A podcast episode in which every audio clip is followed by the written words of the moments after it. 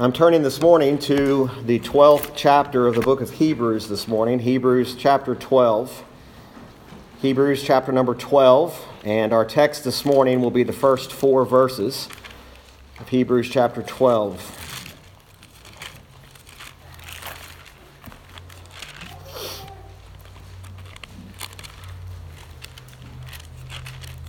And we'll look at those first four verses. We'll read those, and then we will look to our subject this morning. Hebrews 12, verse 1 Wherefore, seeing we also are compassed about with so great a cloud of witnesses, let us lay aside every weight and the sin which does so easily beset us, and let us run, run with patience the race that is set before us, looking unto Jesus, the author and finisher of our faith, who, for the joy that was set before him, endured the cross despising the shame, and is set down at the right hand of the throne of God. For consider him that endured such contradiction of sinners against himself, lest ye be wearied and faint in your minds. Ye have not yet resisted unto blood, striving against sin. Our subject this morning is looking unto Jesus. Looking unto Jesus. I love that hymn that we just sang, His Robes for Mine. It is one of the most doctrinally sound hymns you will ever hear. It talks about his propitiation. It talks about his vicarious suffering. It talks about the things in which he has done in order that we might have the righteousness required to stand and be acceptable before a holy God. Our righteousness, as the Bible declares, is as filthy rags. There is not enough good you could do. There's not enough good things you could say. There aren't enough good works that would allow you the privilege to stand before a righteous and holy God apart from the work and the sacrifice of what Christ has done. It truly is looking unto Jesus fully and completely in totality it isn't looking unto the church, looking unto my good works plus Jesus. It is looking unto Jesus, the author and the finisher of our faith. Those who are in the faith, it is Jesus only. If you today are outside the faith, it is not your faith as of yet, but Jesus Christ is the only way of salvation. He's the only remedy for the disease that we have. He's the only remedy for the depravity that we are all born with. There is no innocence. We are born in sin. We are conceived in sin. We are, in fact, dead in our trespasses and sins. And yet, God has made a way. God's made a way through Christ alone. The author, it originates. The finisher, Everything that is required for redemption is found in Jesus Christ. And as we look at this passage this morning, we are beginning to understand, really, as our study through Hebrews has brought us this far, now to the 12th chapter. Verse 2 of this text really is the very bullseye, the very center of what the writer of Hebrews began this book talking about. We remember we're talking about the brightness of his glory and how in sundry times and diverse manners God was revealed, God was shown who he was, what he would be, what he would do. This is the bullseye. This is this is the thesis if you will. This is what the dissertation to use that term, this is what it's been leading to. Looking unto Jesus. That's the target, that's the object of faith, the Lord Jesus Christ. These words are not a general statement to be considered. They're not a general statement to ponder, to think, is this for me? Is this what I want to be a part of? They are declared as the only antidote or the only remedy for a specific spiritual disease. And the spiritual disease that we all are born with is the disease of unbelief. And it is our sin that separates us from a holy God. It's not your economic status, it's not your family line. What separates you from a holy God is your sin. And it's my sin. It is a remedy. To go to a doctor and a doctor tells you you have something wrong and he tells you this is what you must do, this is what you must take. To deny that remedy is to deny your own healing. To understand that there is a remedy, there is an antidote for what is ailing every human being. It stands to reason that if there is a remedy that we are to look unto, that means it is treating a real disease. Sin is not make believe, folks. Sin is not something that is just bad things that we do. It is absolutely, positively, it is a transgression and a violation against God and His holy law. And we are all guilty before God in and of ourselves. We stand guilty, we stand condemned, we are deserving of the wrath of God, and there is no two ways about it. But there is a remedy. There's a remedy that is found in Christ and Christ alone. Obviously, if we're told to look unto Jesus, and we're told that that's the cure of this ailment, then the ailment must truly be not looking unto Jesus. So, what is ailing me today, if I am outside of the faith, what's ailing me is I'm not looking unto Jesus. I'm looking unto something, but I'm not looking unto Jesus. See, everybody here today believes something. Unbelief doesn't mean you don't believe in something, it just means you might be believing in the wrong thing. Everybody has convictions here today. We have things that we hold very dear to our heart. Unbelief is the unbelief that is not looking unto Christ. These verses really continue what we left in Hebrews chapter 11 as it was talking about those who died in the faith. It says in verse 38 of Hebrews 11, of whom the world was not worthy. They wandered in deserts and in mountains and in dens and caves of the earth. And these all having obtained a good report through faith, we studied that phrase last week, received not the promise. The full fulfillment of that promise was the presence and the knowledge of Christ, God having provided some better thing for us that they without us should not be made perfect. This better thing that's been revealed to us so clearly now is Jesus Christ. The Old Testament saint did not have a full picture and a full vision like you and I have. Today, there really is no excuse for unbelief in Jesus Christ. He has not done this in secret, as we read in Isaiah 45, the declaration, There is none other than me, there is no gods but me. Look unto me and be ye saved. That is the remedy for your unbelief. Again, I'm not asking you to believe in this church, and I'm not asking you to believe in me. Please don't believe in me. But look unto Christ, the author and the finisher of our faith. At the end of chapter 11, as we just read, the writer is using examples of those who sometimes we refer to as these great heroes of faith. And it does teach us something about faith. Believing is difficult. But I will tell you this believing can even be impossible.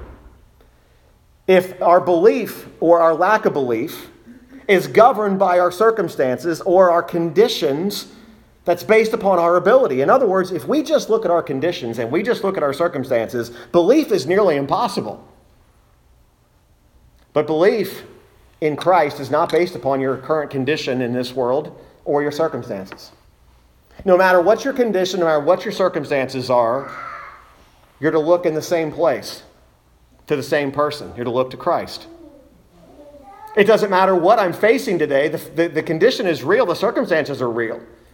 But if I look at my condition and I look at my circumstances, belief is nearly impossible. But these all that the writer made mention of, they died in the faith, not fully receiving the promise.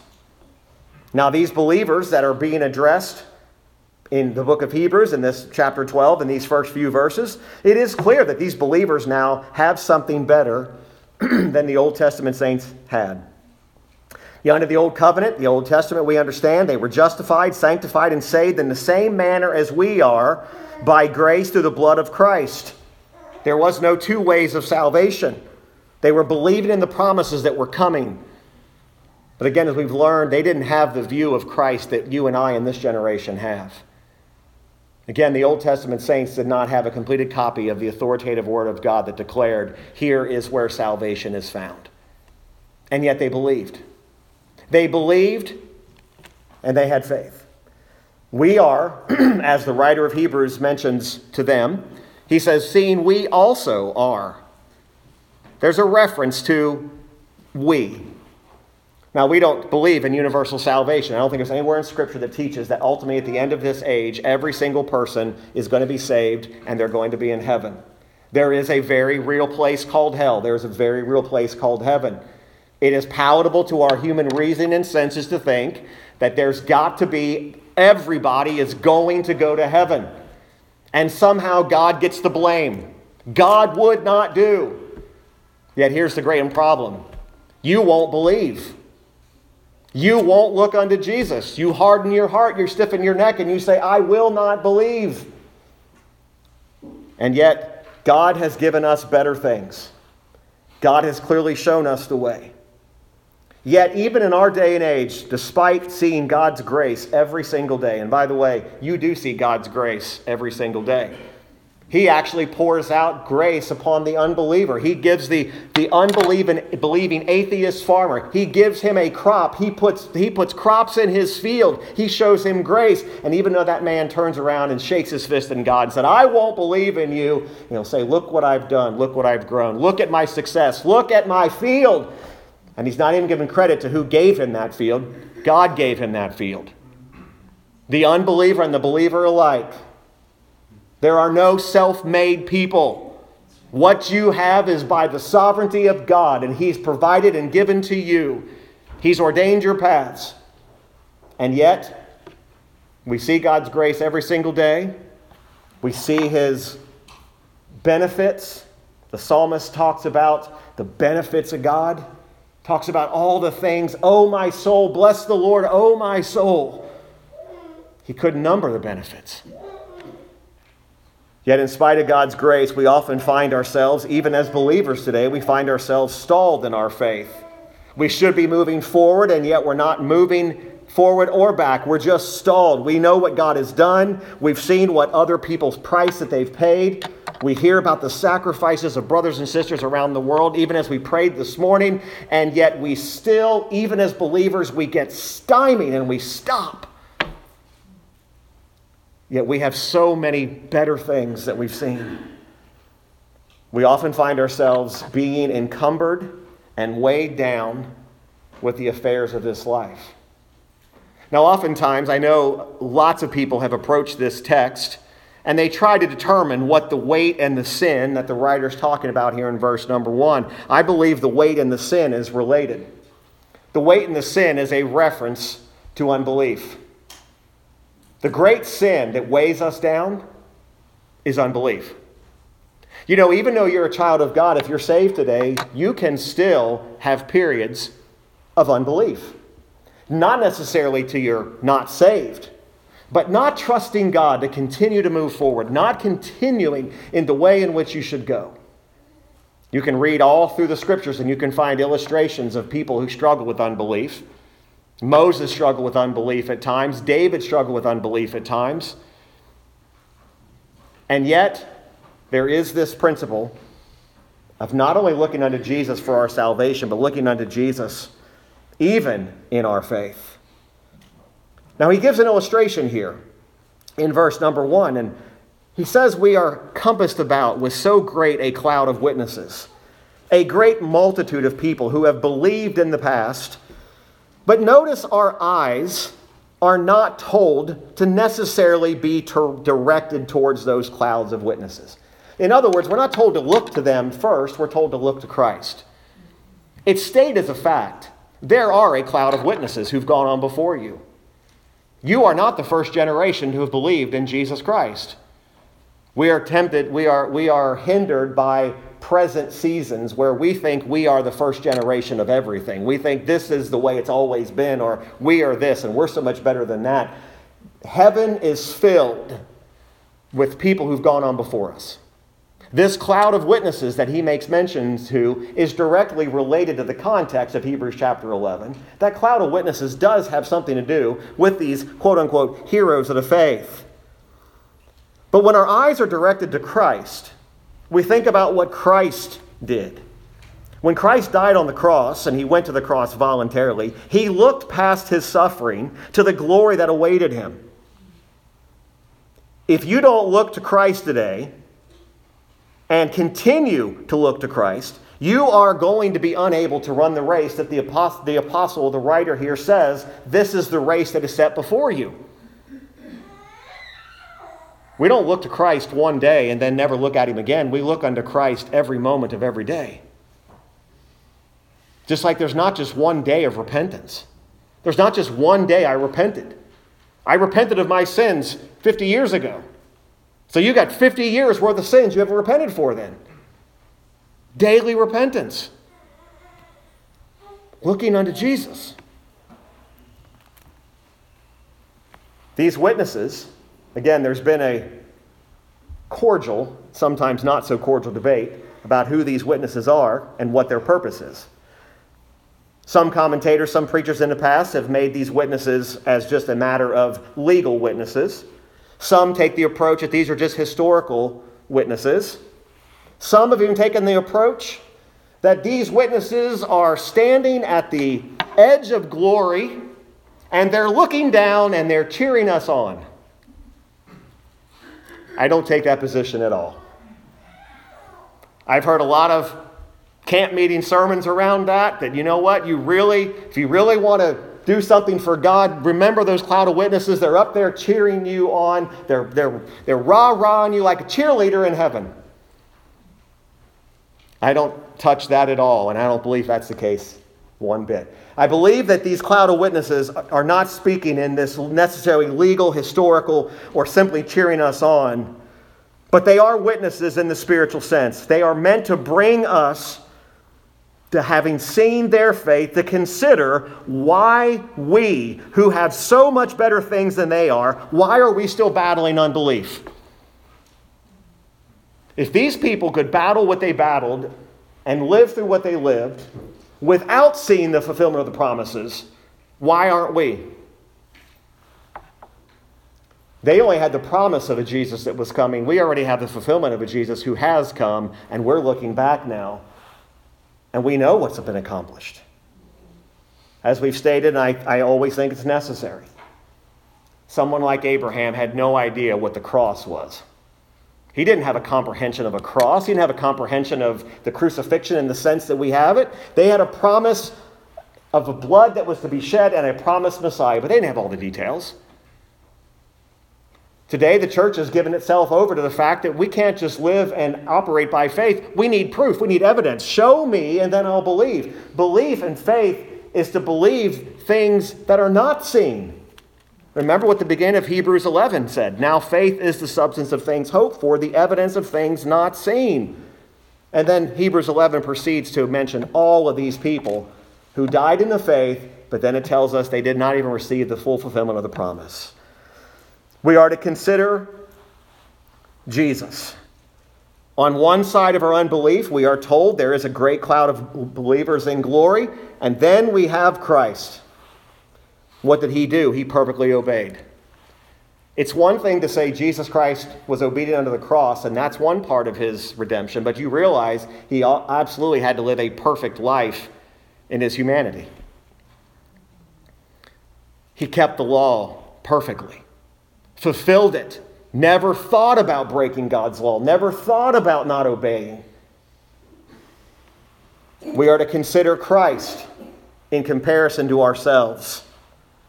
You notice we're not asked to compare ourselves to Moses. We're not asked to compare ourselves to Joseph or to, uh, to, to Jacob or to Esau. We're to look to Jesus. You know, it has to be said many times the purpose of the Bible story, Bible stories throughout the Bible, is not to put yourself in the shoes of the character. You're not Daniel. You're not Joseph in a sling slaying your giants with your five smooth stones. That's not what life is about. That's not what the intention was. You know, all you need to do is you just need to be a David. You need to line up that giant in your life and go get yourself some five smooth stones. And just remember, God's going to divinely, He'll orchestrate that and He'll send that rock right between the eye of that giant, and that giant's going to come tumbling down. You're not David. You're not supposed to be David. These witnesses are not people that we're to look to and say, now that's who I'm looking to. No, I'm looking unto Jesus, the author and finisher of my faith. We are to consider him in comparison to ourselves. He ran the race set before him, he finished his course. He endured and was obedient to the giving of his life's blood. We who are saved by the blood stand in such a contrast to what Jesus did.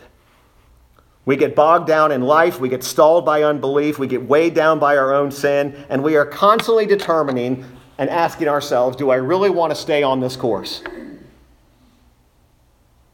This may be a bold statement, but there's probably been a time in every one of your lives when you have thought about just quitting the faith. Maybe it's never happened to you. But to think sometimes life gets so difficult I just want to stop. Is this Christian life really worth living all this? Or some false teacher told you, hey, just pray this prayer and all your life is going to be perfect. He's going to give you prosperity. You're not going to have any trouble, and that cancer is going to be removed, and you're not going to have any. Folks, that's not biblical. That's, that's false teaching. I'm sitting here telling you today that in Christ, your life is probably going to get more difficult, not easier. You say, we need a society that's giving us positive messages. Listen, that's the truth whether we want to accept it or not. Any of you who've been a Christian for any amount of time know life has not been easy and it's not getting easier. As a matter of fact, you feel more and more like a stranger in this world because this world is not lining up to what you are believing. And you look at every side and you say, Why is this world so dark? And why do I feel like I don't belong? Because you don't belong here. That's the problem. Quit trying to fit in that you're supposed to just blend in with society. You are going to stand out like a sore thumb if you're truly running this race and running it with patience. Well, I don't like being rejected. I don't like being made fun of. No one does. Jesus Christ was not accepted as soon as people realized he wasn't going to do what they wanted him to do. They welcome him as a triumphal entry. They welcome, they're putting the palm leaves down and they're watching, Hosanna, Hosanna, Hosanna. Now set up your kingdom. And he doesn't do that. And they say, Crucify him. That's how quick we can turn. One minute, Hosanna. The next minute, ah, crucify him. He didn't turn out to be what I thought he would be. Nobody told me the Christian life was going to be this hard. No one's going to tell me that I was still going to go through struggles and trials and afflictions. Yet we're told to continually look unto Jesus. The disease or the weight that this writer is making mention of, I truly believe, is it is unbelief.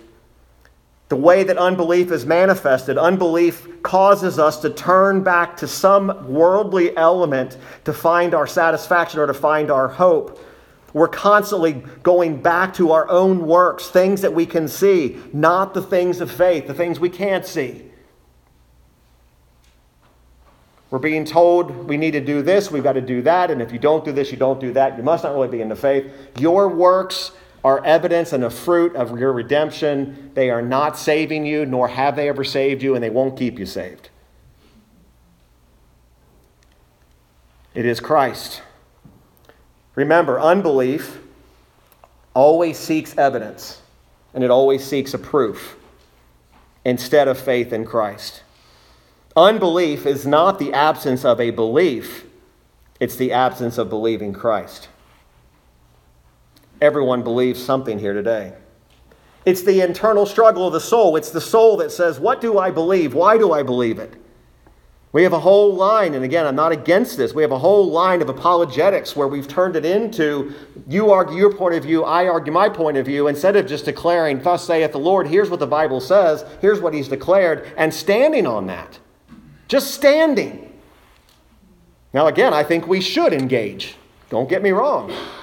But make sure that we're engaging on what's already been declared and just say, look, this isn't a matter of opinion. You know, sometimes people will tell us something that truly is not the truth, and we'll say something like this Well, I can see your point of view. I can respect it. But what if it's wrong? What if it's heresy? What if it is the very thing that's going to lead them away from Christ and going to lead them into eternal damnation? Do we not have an obligation to stand up for the faith? True faith brings all things that have to do with the acceptance before God, and it stands before Christ's obedience alone. I'm standing before Christ as one of His today and before God on the merits of Christ alone, not on anything that I've done or anything that I will do. If that was the case, I've already committed five, uh, five or more sins today, let's put it that way, that already should separate me from a holy God, and so have you. You've already had a wicked thought today you shouldn't have said. You've already had a, a, probably a word you shouldn't have said to someone else. Folks, we are still sinners. That's why we say we're sinners saved by grace.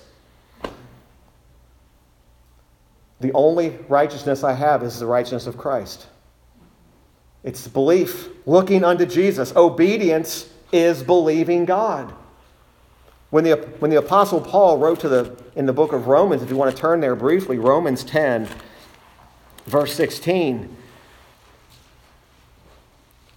And this is in, the, this is in that passage where Paul gives his heart's desire he had a burden for Israel that they might be saved, he says in verse 1. And he talks about how they had a zeal of God, but not according to knowledge. Talks about being ignorant of God's righteousness and how they're, they're establishing their own righteousness. And he declares in verse 4, he said, For Christ is the end of the law for righteousness to everyone that believeth. The end of righteousness is in Christ and to those who believe. He goes on and describes what Moses described and how that these things and in verse 9, that if thou shalt confess with thy mouth the Lord Jesus and shalt believe in thine heart that God hath raised him, Jesus, from the dead, thou shalt be saved. Believe in him. For with the heart man believeth unto righteousness, and with the mouth confession is made unto salvation. For the scripture saith, Whosoever believeth on him shall not be ashamed. For there is no difference between the Jew and the Greek, for the same Lord over all is rich unto all that call upon him. For whosoever shall call upon the name of the Lord shall be saved. How then shall they call on him in whom they have not believed? You see what's happening there? How are they going to call on someone they haven't believed in? Belief precedes the call. They're, they're going to have to believe. How shall they believe in him of whom they have not heard? And how shall they hear without a preacher? And how shall they preach except they be sent? As it is written, How beautiful are the feet of them that preach the gospel of peace and bring glad tidings of good things.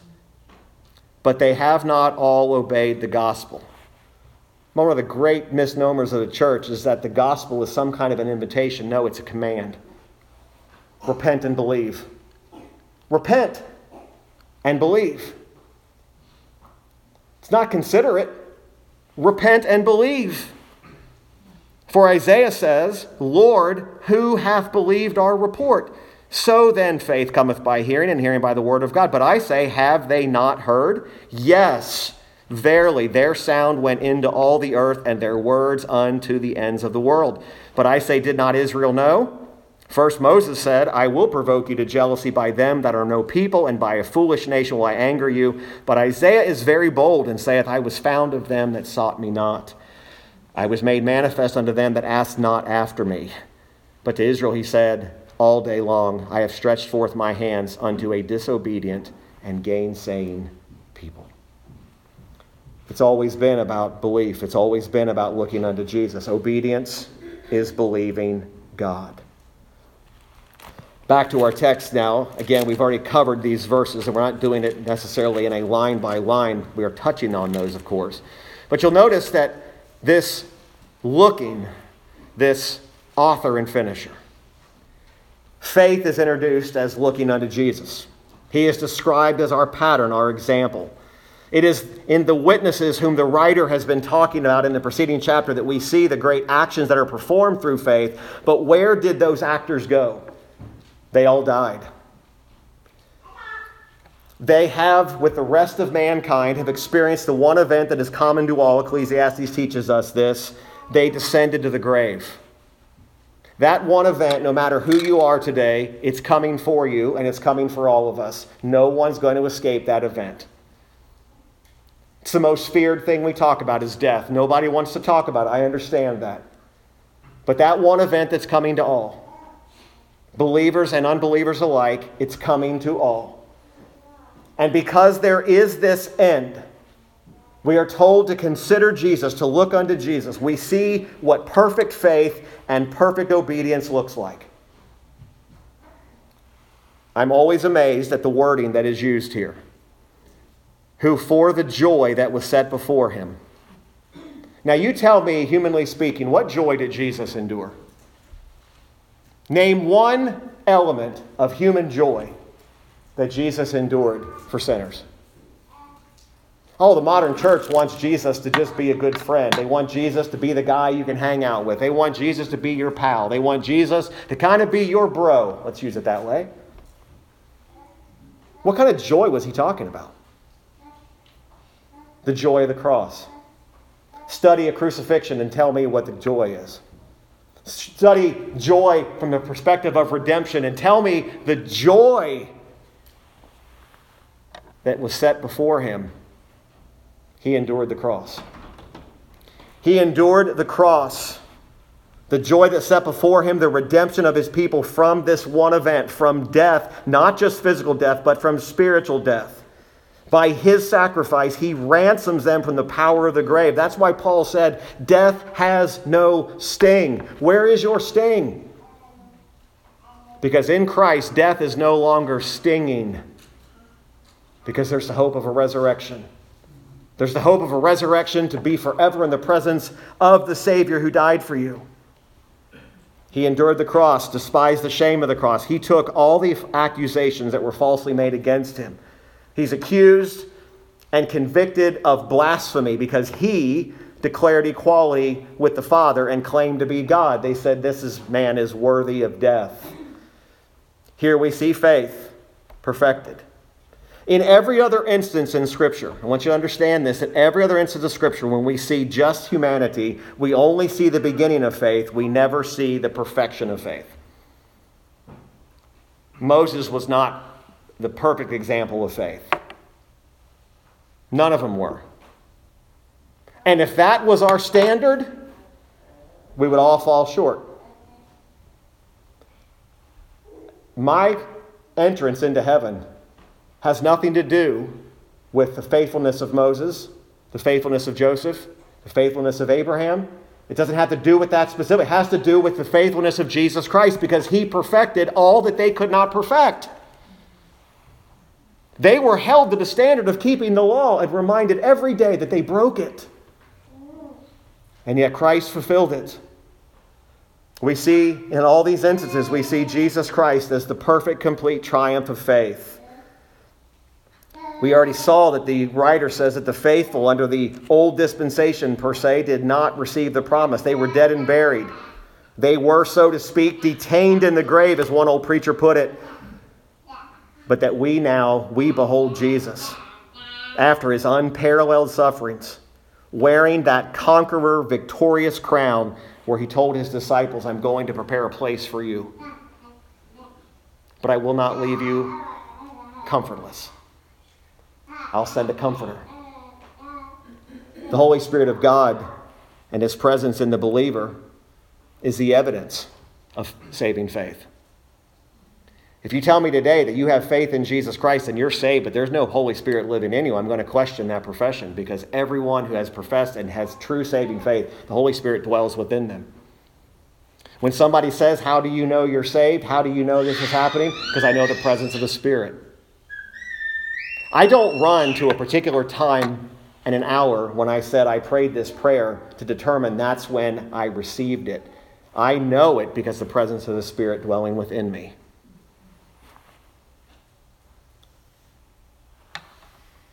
Look what he says after he finishes. He sat down at the right hand of the throne of God. Sat down. It's completed. It's finished. There is no other work to be done. The suffering of the cross was endured because it led to his being seated at the right hand of the Father, which was his glory. Jesus Christ the Son wanted to return to the glory that he had with the Father, and that was at his right hand. For consider him, verse 3 says, that endured such contradiction of sinners against himself. He took on something that he was not. He who knew no sin became sin for us, 2 Corinthians 5:21. He became sin for us there was nothing faulty in Jesus that put him on the cross. there was not a hint of sin in him. There was no thought that he thought about backing out.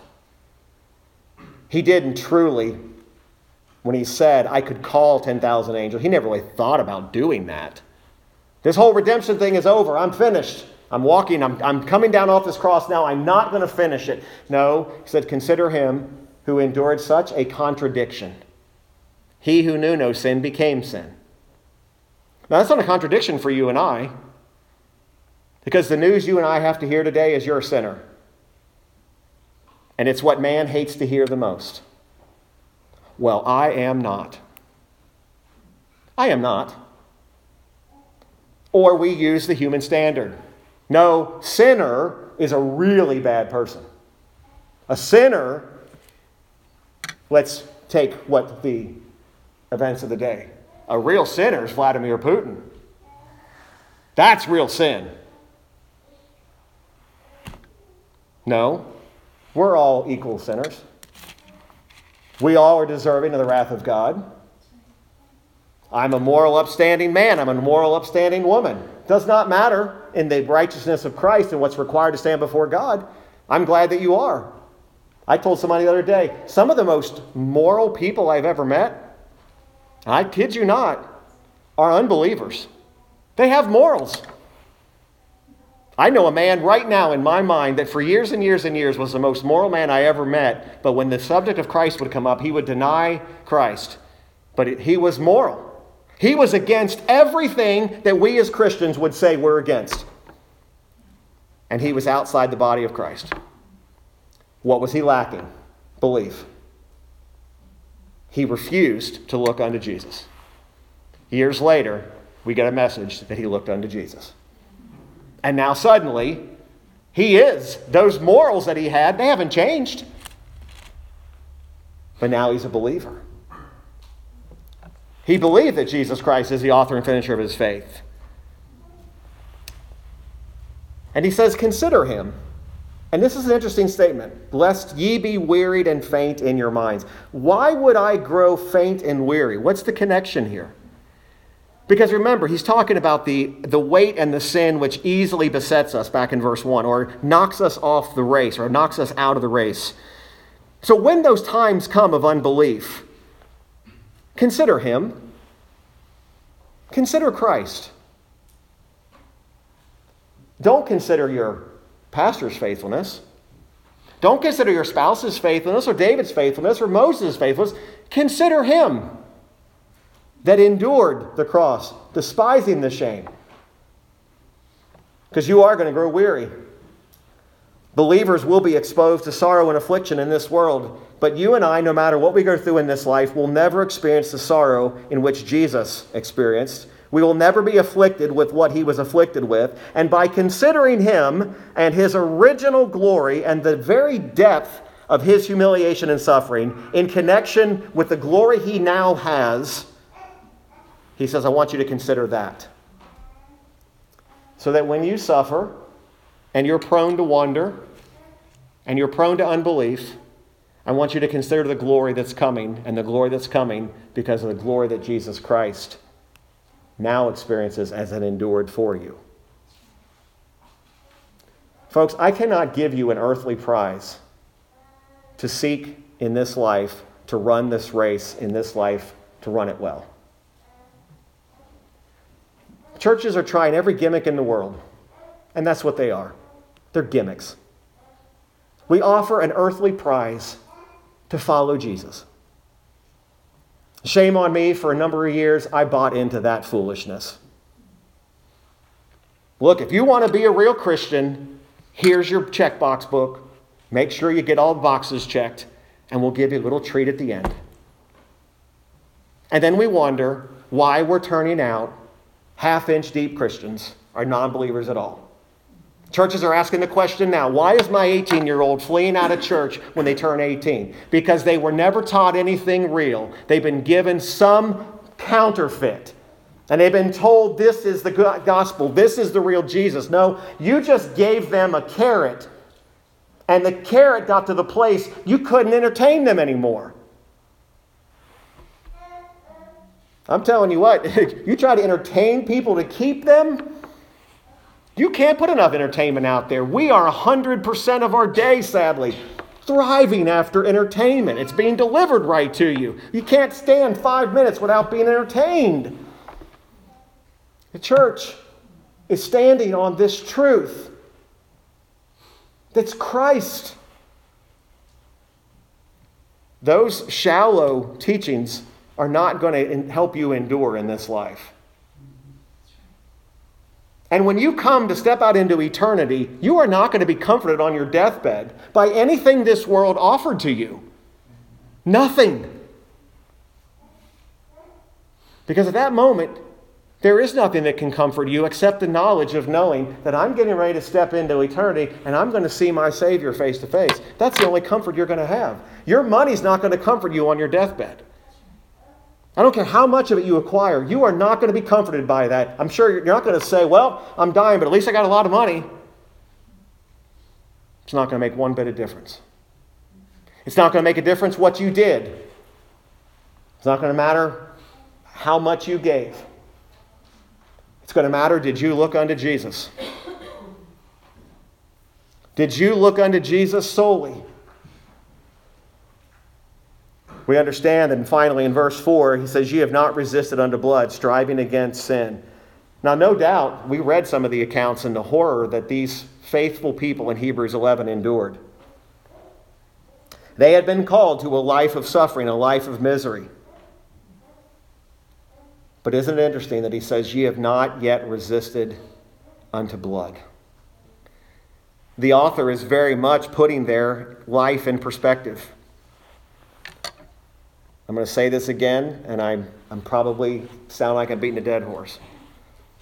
But you and I, who are of the true church, you better get yourself prepared for real and unrelenting persecution.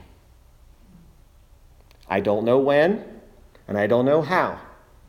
But if you're still living thinking that this world is going to wake up friendly to Jesus Christ and His church, that suddenly one day it's going to be a happy place to be, you're not reading your Bible. It's interesting that he uses the terminology, you have not yet resisted. Now, I realize the audience of the Hebrews at the time, he's writing to a different audience, but if we believe that this is the Word of God for all generations, it's not a stretch to say, what have we resisted? I mean, truly today, if you were to ask yourself, what have you resisted today? Has it been unto blood? Probably not. But Jesus Christ, the captain and the author and the finisher of our faith, had done all of this, and he sealed our testimony and our righteousness with his blood. None of us have suffered what Jesus Christ has suffered. We understand today that life, even for the believer, is difficult. The life of faith is not easy. Again, if someone lied to you along the way and said it was going to be easy and this hasn't turned out, I apologize for them. But I will tell you that there is no other hope in this world. Jesus Christ is our only hope. I've been accused in the past of preaching Christ too much. I won't apologize for that. I've been accused of preaching the gospel too many times. I won't apologize for that.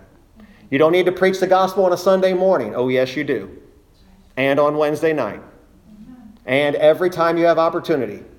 Because just because you're seated here today does not mean you have looked unto Jesus, and it doesn't mean you're on your way to heaven.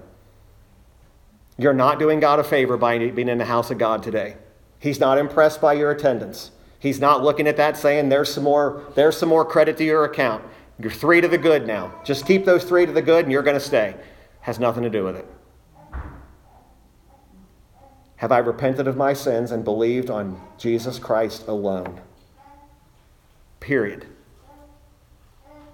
The author and finisher of my faith. I can't look out at every one of you and know for sure and say, this is our faith. You may not be in the faith. But as I say at the end of every service, beg Jesus Christ, beg God to save you.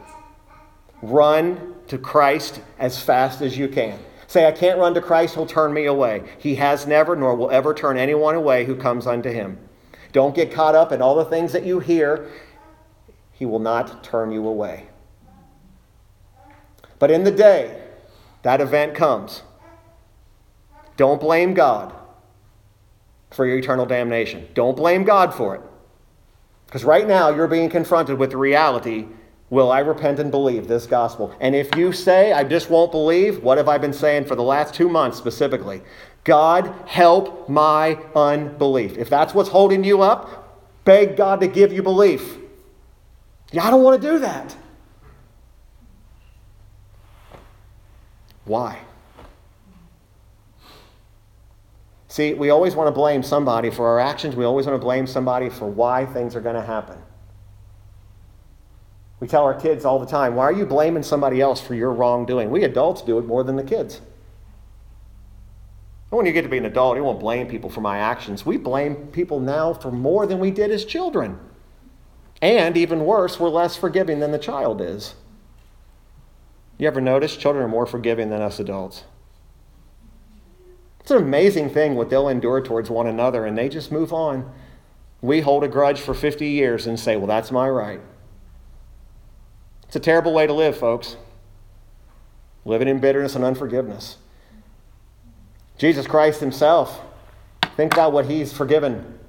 And we don't forgive after what He's forgiven us for? Really? Is that offense someone's done to you worse than how we've offended God? Absolutely not. Look unto Jesus. He's seated there at the right hand of the throne of God suffered every human indignity, suffered the anguish of the human heart and its obstinacy, but yet he finished the course. The only remedy for your unbelief today is belief and looking unto Jesus. I'm going to pray, and then we're going to uh, conclude this portion of our time with a hymn. Uh, when we get to the hymn, um, we're going to get prepared for our baptism. Um, so uh, just bear with us. We're going to sing through that one hymn. It'll be There Is a Redeemer here in just a moment. Um, if we're not ready up there, um, she's going to play through another verse or two of another hymn. You don't have to sing that hymn, and uh, we'll be ready. As soon as we're ready up there, we will let you know. Let's go ahead and pray together first. Father, we do thank you for your word. And Lord, we thank you that what we have heard and read today is the truth. I don't have to go out and find something to compare it to. I know the world will say what you've heard today, what you've read, that's just one opinion. But Lord, I pray that you would open blind eyes today and open those ears that are stopped up today. Open them up into belief. Lord, I cannot possibly know the heart of anyone here today. I cannot possibly know if they are truly in the faith. A man or a woman can make a profession of faith and they can rely on that profession and never truly have looked unto Jesus for their salvation. And I pray, Father, even if there are those here today who've been trusting in someone or something else other than Christ, that today would be that glorious day of salvation. And that we would be so honored and privileged to be able to rejoice with them how Christ saved them. Father, you've not called us to manipulate or to somehow try to persuade in a human term. You've just simply given us the command to repent and believe the gospel. Help those today that are struggling in their unbelief. And Lord, how we would give you all the glory and praise for it. Father, help us that are in the faith today that continue to run the faith, run the race with patience. Help us to endure the suffering and the affliction that's coming. That when moments and hours of unbelief begin to creep into our lives, that we would consider Christ, consider Him, and that we would not lose sight of who Jesus Christ is and what He's done for us. Father, we love you and we thank you. And it's in Christ's name I pray and ask these things. Amen.